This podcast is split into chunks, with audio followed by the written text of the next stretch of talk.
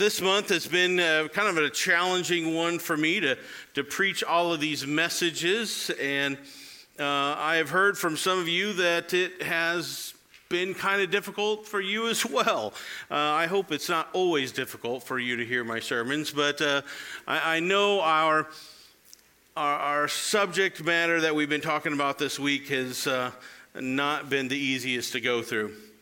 The gospel, the expectation of life lived as God's created beings, forces us to, to look deep inside of us, to, to unearth some of those sinkholes that uh, rise, has risen up to the surface and to expose those potholes. And, and, and so this month has been uh, dedicated for us to take a look on the inside, uh, to take an honest look of who we are as humans, as people, as Christians. And sometimes that's a painful experience, isn't it? Because the truth hurts sometimes. I, have heard from people this month that ask me, point blank ask me to stop preaching about them on Sunday morning. Uh, others have said that they need to wear steel toed shoes because their toes keep getting stepped on. And neither one of these people have uh, said these things to me to get me to stop preaching or about mental health. They didn't want to stop looking on the inside. In fact, I take both of those things as a huge compliment.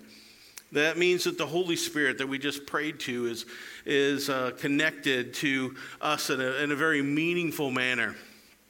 Uh, I was merely just a vessel that God has been able to use this past month, and it has been the Holy Spirit that has been communicating to you, and He has been at work uh, this month for sure. Amen.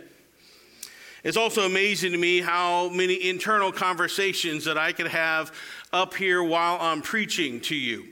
I, I'm talking to myself this whole time while I'm up here, and it's not just, hey, I wonder why that person's phone is ringing.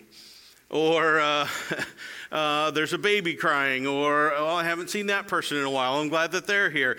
But while I'm preaching to you, there's this ongoing internal conversation in my mind as well. And sometimes those conversations are between myself and the Holy Spirit, where He is saying, would you pay attention to what you just said, Brian? You're preaching to you. You're being a hypocrite in your life, and I need you to pay attention to what you're telling these good people. You need to do it yourself. We need to get those potholes filled in, Brian. And I say all this to, to say this that the Holy Spirit has been continuing to step on my toes as well and especially while researching this sermon this morning. There's a lot in here that I'm preaching from a need to learn as well, from a need on, of myself in order to grow as a person, as a fellow Christian. I am also in dire need of understanding and modification. Way back last year, our staff had the opportunity to, when Pastor Brock went on sabbatical, and we had the opportunity to preach through the, the book of Acts. And I had the privilege of starting us out that very first week. And so we're going to return to one of those passages that I preached on last year. So go ahead and turn to Acts chapter 1. And we're going to look at verse 8. Now, Acts uh, is the fifth book in the New Testament. So the New Testament is about two thirds of the way through the entire Bible there. So if you're thumbing through and you see Matthew or Mark or Luke or John, just be patient because you're just about ready to get to Acts. So it's just right after those four. And so Acts starts out with Jesus. He has already been crucified on the cross, he has already risen from the dead and left the tomb. And he's eating now with his disciples, and they're, they're starting to ask him some questions and saying things like, Hey, Jesus, how is all this going to turn out? what's going to happen, basically, what's going to be expected of us. And in verse 8, he answers them and he says this You will receive power when the Holy Spirit comes on you, and you will be my witnesses in Jerusalem and in all Judea and Samaria and to the ends of the earth. Now, to understand this verse, we need to place it in the context of those that heard it that day. Uh, they would have understood a witness to be a person that spoke on behalf of someone else. they would have understood that they were to be the ones that will take on now the mantle of Jesus' teaching. I don't think the disciples quite grasped the entire logistics of what that was going to look like, but I think they understood the concept that now we are going to be the witnesses for Jesus ourselves. They also would have understood what it meant when he says, You'll be my witnesses in Jerusalem. See, these guys understood Jerusalem. They knew Jerusalem. Even if they didn't grow up in Jerusalem, they knew all about Jerusalem. It was familiar to them. So consider your town, wherever you may live. Is it Pekin or Tremont, Manito, East Peoria, wherever, wherever it may be? You could probably take me to anywhere you wanted in that town, right? If we were to go out to lunch today and I ask you, hey, can we go to Monical's today? Pretty good idea, don't you think? But if we went to Monical's today for lunch, you could take me there, right? You, you may not know the exact address of where Monical's is, but you probably can take me there. You know Pekin. If you're from Pekin, if you grew up here, even if you don't live here, you could probably tell me how to get to places in Pekin. But Jesus didn't stop at Pekin. He told them that the Holy Spirit was going to come and Holy Spirit is going to start shaking things up, and they were going to go to other places than their Jerusalem, to places outside of their comfort zone, to places that they may not have traveled, and to places that they honestly didn't want to go. So think about what happens if you travel to a new place. And I'm not talking about traveling to East Peoria or Bloomington or any of those places. What happens if you travel to a really new place? A place that you have never been before. For those of you who have had the opportunity to travel outside of the United States, you know exactly what I'm talking about here, right? Chances are, when you left the culture of North America, you entered into what we can say is a culture shock, right? Um, I remember once that I had the opportunity, we traveled to Kenya in Africa.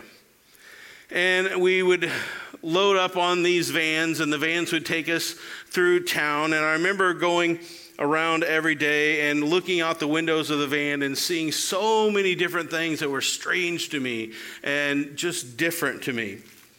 I remember driving by, well, the best I can describe it is this open air market. And there in these booths were the butchered goats and the sheep just hanging right by the, ro- right by the road. And the cars and the vans and the buses would drive by on the dirt road, and the dust would fly up and settle on the goats and the sheep I remember the flies that would go around uh, the carcasses there as the flies were landing on them and flying around. And I knew that if this was at home, somebody would come and shut this place down immediately, right? I remember as the week went on, that goat and that sheep kept getting smaller because families would come and they would buy a portion of that animal and they would take that, that portion home and fix it as a meal for their family. And I remember making that mental note that if I ever needed fresh meat while I was in Kenya, come on a Monday because the same animal was there on Friday. So, in every place that I've been fortunate enough to travel. I've been able to go to Guatemala and Jamaica and Mexico and Canada and Colombia and South America, the south side of Chicago. I'm reminded every single time that those places are very different for me. They're very different than where I grew up, they're very different than Pekin. The language that is spoken in Tuxtla, Mexico, is different from the language that they speak in Tremont, right? but so are the traditions. The currency is different, the history is different. And that's what makes traveling so fun to me is exploring and finding out all these new things. But sometimes that travel also exposes something inside of me where I realize, yeah, I think it's me that needs to change. Oftentimes on work and witness trips, when you go, you're, you're going there in order to minister to the people that are there, but oftentimes it's the people that are there that minister to us. And we realize there's part of us that needs changing. My travels have exposed parts of me that need to change or a concept that I need to explore, or an idea that I, that I need to marinate on for a little bit longer. And so here's Jesus, and he's giving his disciples uh, a strong heads up. He's saying it, it's good news to them that they get to be witnesses for him, but it also meant it also meant that they're going to have to change. It also means that they're going to have to live outside of their comfort zone. For some of them, it would mean living outside of their comfort zone geographically. They're just going to have to, to move to a different town or maybe to a different country. For all of them, it meant living outside their comfort zone mentally or emotionally or spiritually. To the people Jesus was speaking to Jerusalem was considered the civilized place to live. But he said, You will go to all of Judea. Now, Judea contains some unrefined characters out there. Outside of Jerusalem were the people that lived on the other side of the tracks, right? The people with less access to proper education, the people with less access to health care, the people with less access to opportunities and hope. Do you think you know of any places like that? You certainly do. See, Pekin, uh, hate to burst anybody's bubble, but Pekin is no wonderland, right? but there are certain advantages for us living here, aren't they? We have certain advantages that we have just living in a place such as this. And which means that there are other people who have no clue what it's like for us to have the advantages we do, much less understand it. So, where is that place for you that you would go to think, I don't understand them? I don't know them. Maybe it's Kenya or Mexico. But I bet you there's places really close to here that would fulfill that same thing. How about about 13 miles that way? I don't even think we have to go 13 miles. How about three miles that way? In each place, there's probably people there that live very differently than you'd may. So, what is Jesus saying to us here in Pekin today? You will be my witnesses in all of Pekin and Tremont, and you will share in the familiar places, but I'm also going to have you share in the places where you don't fit in. The places where you are the minority. The places that just going there makes you uncomfortable. See, Jesus acknowledged preemptively here that his new friends, these disciples, are going to have a hard time not judging the people in the places that he is going to send them.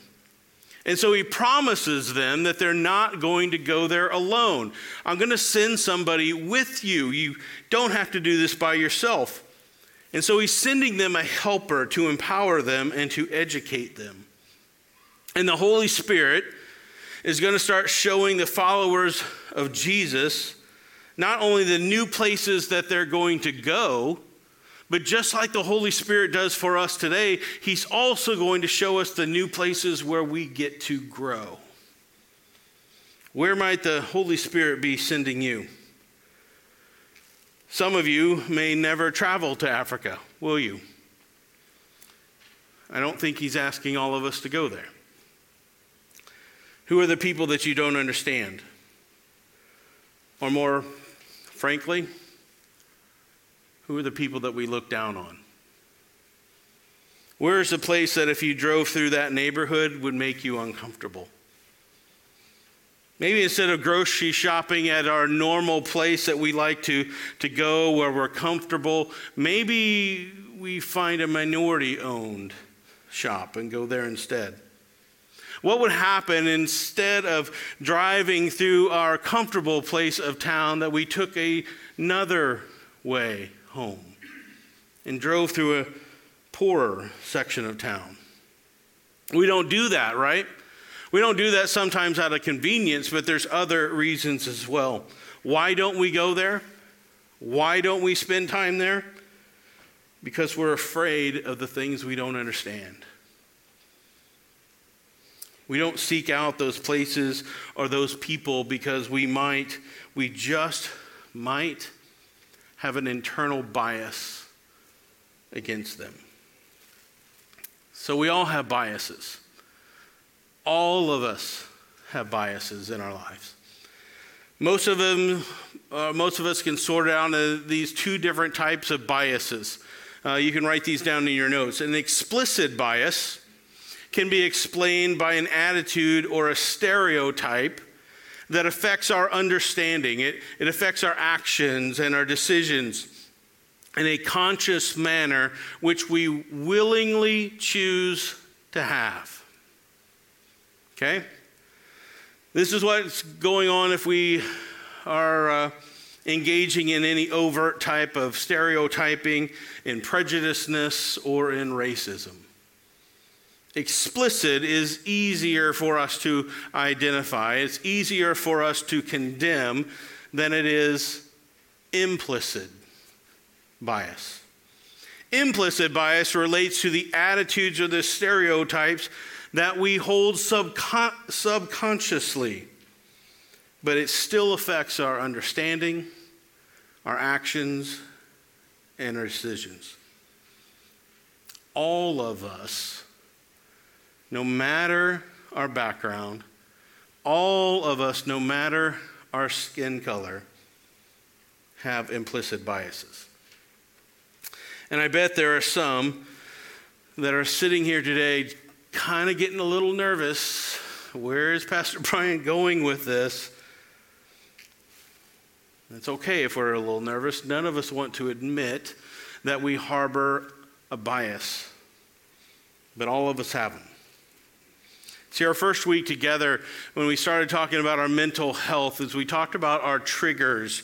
You know, the things that get under our skin, the part that, you know, the, it reveals a part of us that we don't like, uh, things that we're not proud of. We said that we need to recognize those things that trigger us, but we don't need to avoid them, that they're actually a gift from God to show us what's underneath that trigger, right? And then the next week, we looked at places where we like to hide, the places that we would draw so that we don't have to deal with a problem in our life or a problem that's within us. And sometimes we create an idol, or sometimes we have that short term solution instead of looking at the real problem that's inside of us and allowing that to be exposed. And last week, we looked at the, the mask where we wear to conceal who we really are. It's easier, we think, to live underneath that mask that we place in, in front of us than revealing our true selves to others. But I hope that we also learn that if we allow the true self to be uncovered, that we are met by people of grace. And next week, that's what we're going to look to see how God is responding to all of our mental issues through grace and through love. Now, this week, though, we're looking at a part of us that we would love to keep hidden because this part affects how we see other people. See, the last three weeks or so, we've dealt with ways that we see ourselves. Now we're dealing with how we see others. Could it be that there's something hidden inside of us that keeps us from seeing somebody else the way God intends us to see them or the way that God intends them to be? There's a story in the New Testament found in one of the four Gospels. It's in the book of Luke.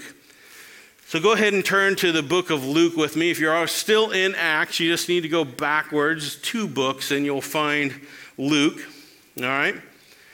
So uh, turn to chapter 10, those are the big numbers, and find then verse 25, which is the little numbers there.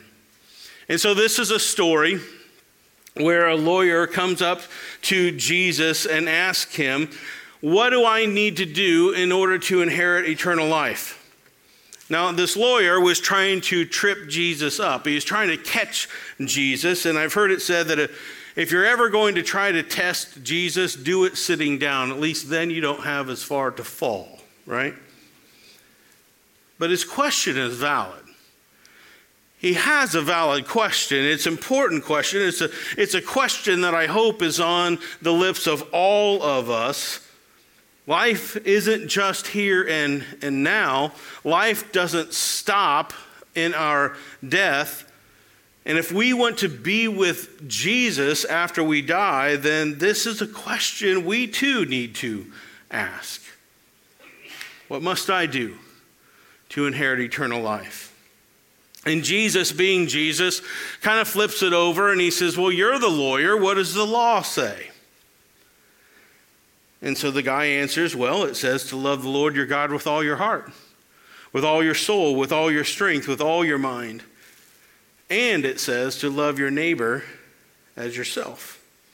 It's a good answer, right? See, this guy was a good lawyer. He knew all about the law. In fact, he answers Jesus using a couple different Old Testament scriptures and puts them together. He did a good job. And Jesus says, You're right. Do that, and you will live. In other words, if you do that perfectly, you can go to heaven.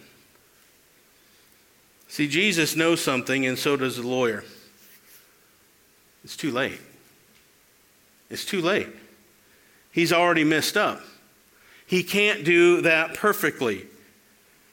And as much as we would like to try to do that on our own, we cannot do anything that would earn us a spot or warrant us a place in heaven. See, if heaven is dependent on me consistently doing the right thing until I die, then I am destined to hell. And so are you.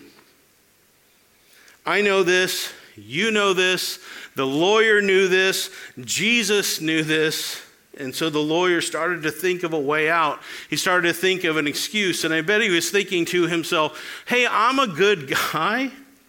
And I know I can't fulfill this law perfectly by myself.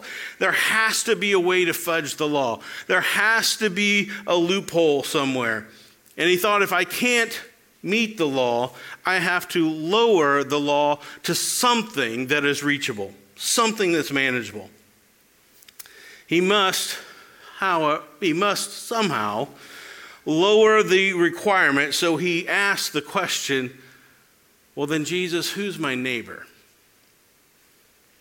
And so Jesus told him the story. You can follow along here. We're now at verse 30.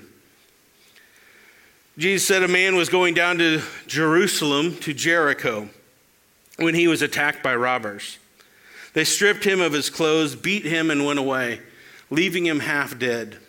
A priest happened to be going down the same road, and when he saw the man, he passed by on the other side. So too, a Levite, when he came to the place and saw him, passed on the other side. But a Samaritan, as he traveled, came to where the man was and when he saw him, he took pity on him. He went to him and bandaged his wounds, pouring on oil and wine. Then he put the man on his own donkey, brought him to the inn, and took care of him. The next day he took out two denarii and gave them to the innkeeper. Look after him, he said, and when I return, I will reimburse you for any extra expense you may have.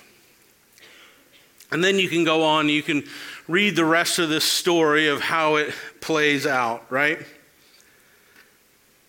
So the guy, or Jesus asked, Who do you think was a neighbor to the man that fell victim to the robbers?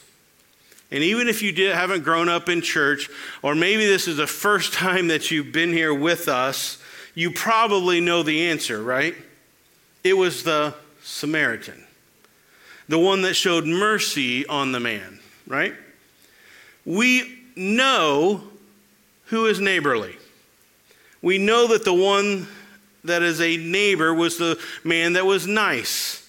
We know the neighbor was the man that didn't ignore the situation, the one that took time to make sure he was okay, the one that made sure he was looked after and cared for. It's interesting to me in this story, though, that the lawyer didn't ask Jesus, Well, what does a neighbor look like? He just asked, Who's my neighbor? And Jesus answers him by saying, The neighbor is the one who has mercy. The neighbor is the one who cares. He could have said the neighbor is the one that doesn't care what skin color another person has, or where they worship, or who they love. A neighbor is the one that doesn't ask, What political party do you follow? or What cable news network do you watch? The neighbor doesn't care who is rich or who is poor, who is well dressed or shabby, housed or homeless. The neighbor is the one with mercy. Period.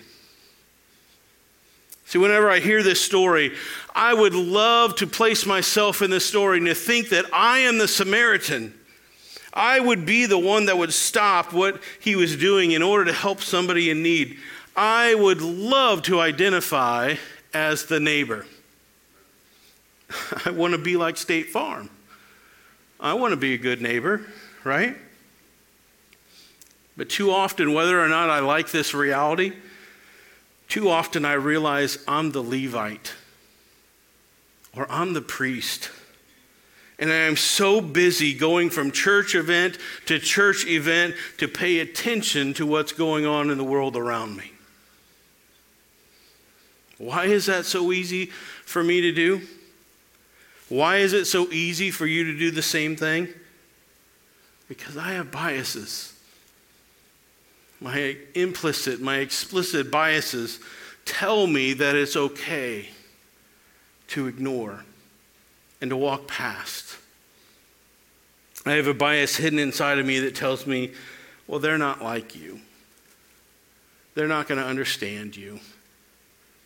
You see, Jesus picked this Samaritan to be the hero of the story for a reason.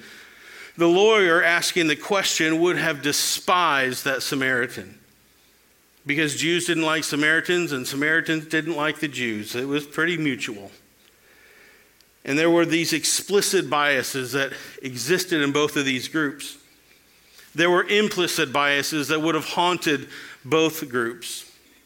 And Jesus is deliberately showing the lawyer that your neighbors, your good neighbors, just might be the ones around you that are different than you. That person believes differently. That person might look different, love different, behave different, but they just might be a whole lot better neighbor than us. Why is it important for us to stretch ourselves and to remove these biases? I think the answer is clear in Acts 1 8. Jesus does not plan to stop in Judea. Jesus is not done with Pekin. He's going beyond where we are at. And he says, And you will be my witnesses in Jerusalem, in all of Judea, in Samaria, to the ends of the earth. And so maybe you need to ask, well, where does that buck stop for me? Where am I not willing to go? Who am I not willing to talk to about Jesus? For me, it's Packer fans. I'm kidding. It's not good for me to kick when they're down. I'm I'm sorry, forgive me.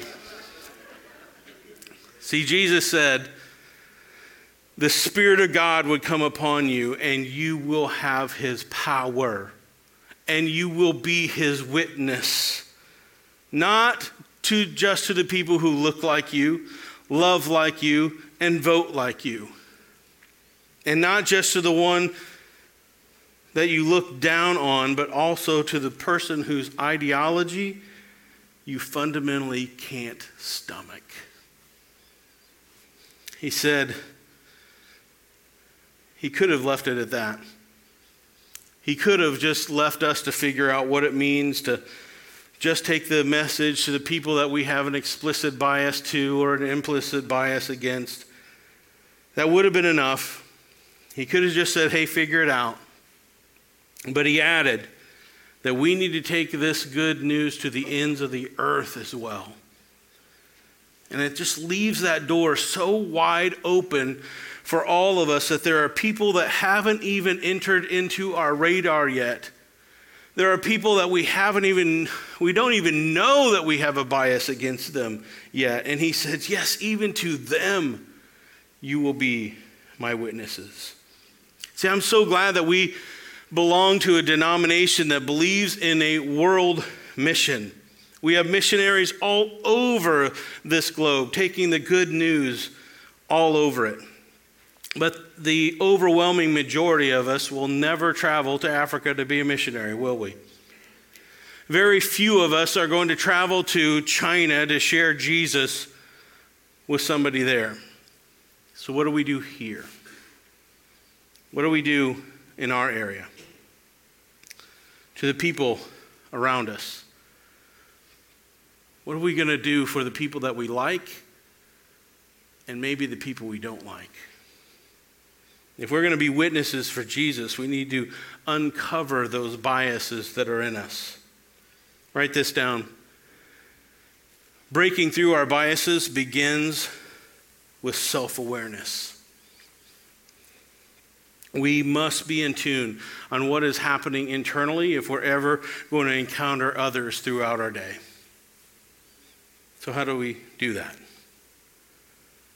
Write this down. We end our biases when we become curious. It's that simple. It, it truly is. It's that simple. Taking you back just a not even a couple years ago, May 25th, 2020, George Floyd was killed. And his death unleashed this firestorm of racial unrest here in our country. And so, some on both sides of that racial divide got further and further into the weeds. Some of them dug their heels in and found ways uh, to support their already held beliefs that they had about a different race. And I saw white people do this, and I saw black people do this. I witnessed it with my friends, I saw it on the news. But I saw others that took that as an opportunity to open themselves up to a possibility that there just might be a bias hidden inside of them against somebody of a different skin color. And I saw people become curious, curious to understand, curious to seek, to grasp the viewpoint of someone else, curious to walk in the shoes of somebody with black skin, curious to understand what does it mean to be white. Now this may come as a surprise to you today, but I am not a black woman. Right? Obviously, I'm not. It sounds absurd for me to say that I am. So, why would I even begin to believe I know what it's like to be a black woman? I can't tell you that. I've never been a black woman. For that matter, I've never been an Asian man. I've never been a Middle Eastern teenager. I've never known what it feels like to grow up in poverty or extensive wealth. After George, George Floyd's death, Pastor Irene and I sat down and we were going to start this podcast together about racial issues. And we sat down for a few times to work out the, the details. But on one occasion, Irene brought a, a friend of hers that she works with at Southside, and her name is Regina. Regina is a black woman. Regina grew up on the south side of Peoria, and she experienced segregated schools in Peoria. She was some of the very first black students that were sent to Garfield back in the late 70s. Yes, Peoria had segregated schools all the way into the late 70s. See, Regina and I sat down next to each other and uh, discussed racial issues for the entire afternoon with one another. And so, besides Pastor Irene, this was the very first time that I ever sat down with a black person to try to understand their point of view. A point of view that I've never experienced and never truly will. See, Regina came into the meeting a little apprehensive as well, and she, she told me, I don't, I don't really want to do this. I mean, she asked Irene, Who is this white dude, and why am I meeting with him? But we sat down next to each other for hours. And we discovered one another's stories. And you will love Regina. I mean, we laughed. We had this good time discussing a very serious topic. But the whole time we were able to communicate because both of us had curiosity about the other.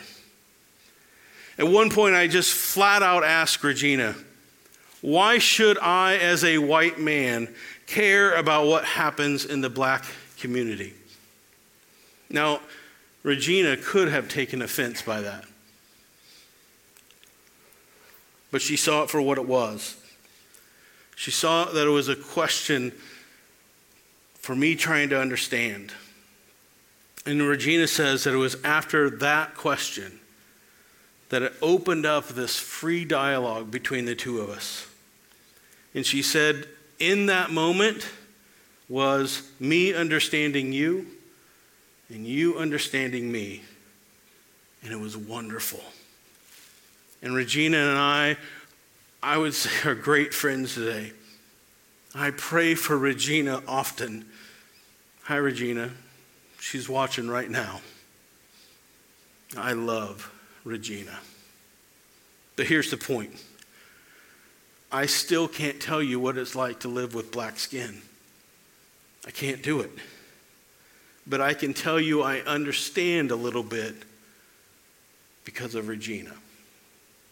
Oh, and why is it important that as a white man I would care about what happens in the black community? Here's Regina's answer because we're all in this together. She said, The kingdom of God isn't about you versus me.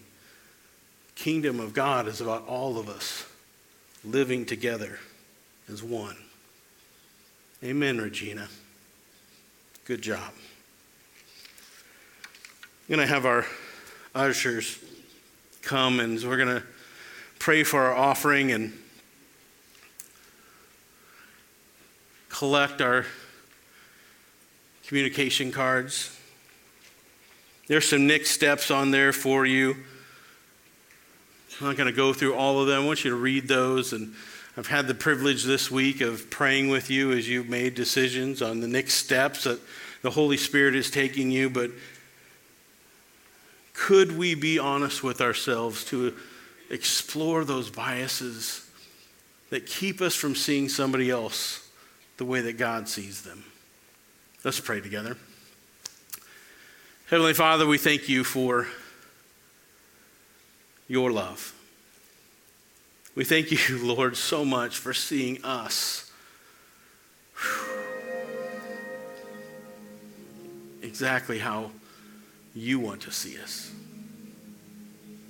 We thank you, Lord, for not seeing all the imperfections that we give you, for not seeing all the sin that just entangles us. We thank you, Lord, for seeing us the way you created us to be. And Lord, I think that you also want us to see others the way you created them to be. And so, Lord, I would ask that you would give us that power this week, that you would just open up for us this opportunity to be curious, to be able to try to understand what it means to have a different point of view, a different skin color, a different experience. And Lord, as Regina says, it's important because we're all doing this together. And the kingdom of heaven isn't about you versus me, but the kingdom of heaven is all about living together as one. Lord, would you help us to be one? Would you expose those areas in our lives that need exposed? Would you give us the curiosity to learn and to understand? We love you, Jesus. We know that you're going to do exactly that with all of us here and those that are watching at home. And we give you the praise and the glory and the honor. And I thank you, Lord, for the conversations that will come, for the friendships that we will make, for the understanding that we will possess. Do wonderful and immeasurably more through us, Jesus. And it's in your wonderful and incredible name that we pray. And all of us together say, Amen. Amen. You can go ahead and serve us. Thank you for collecting our offering and, and uh, the, our communication cards.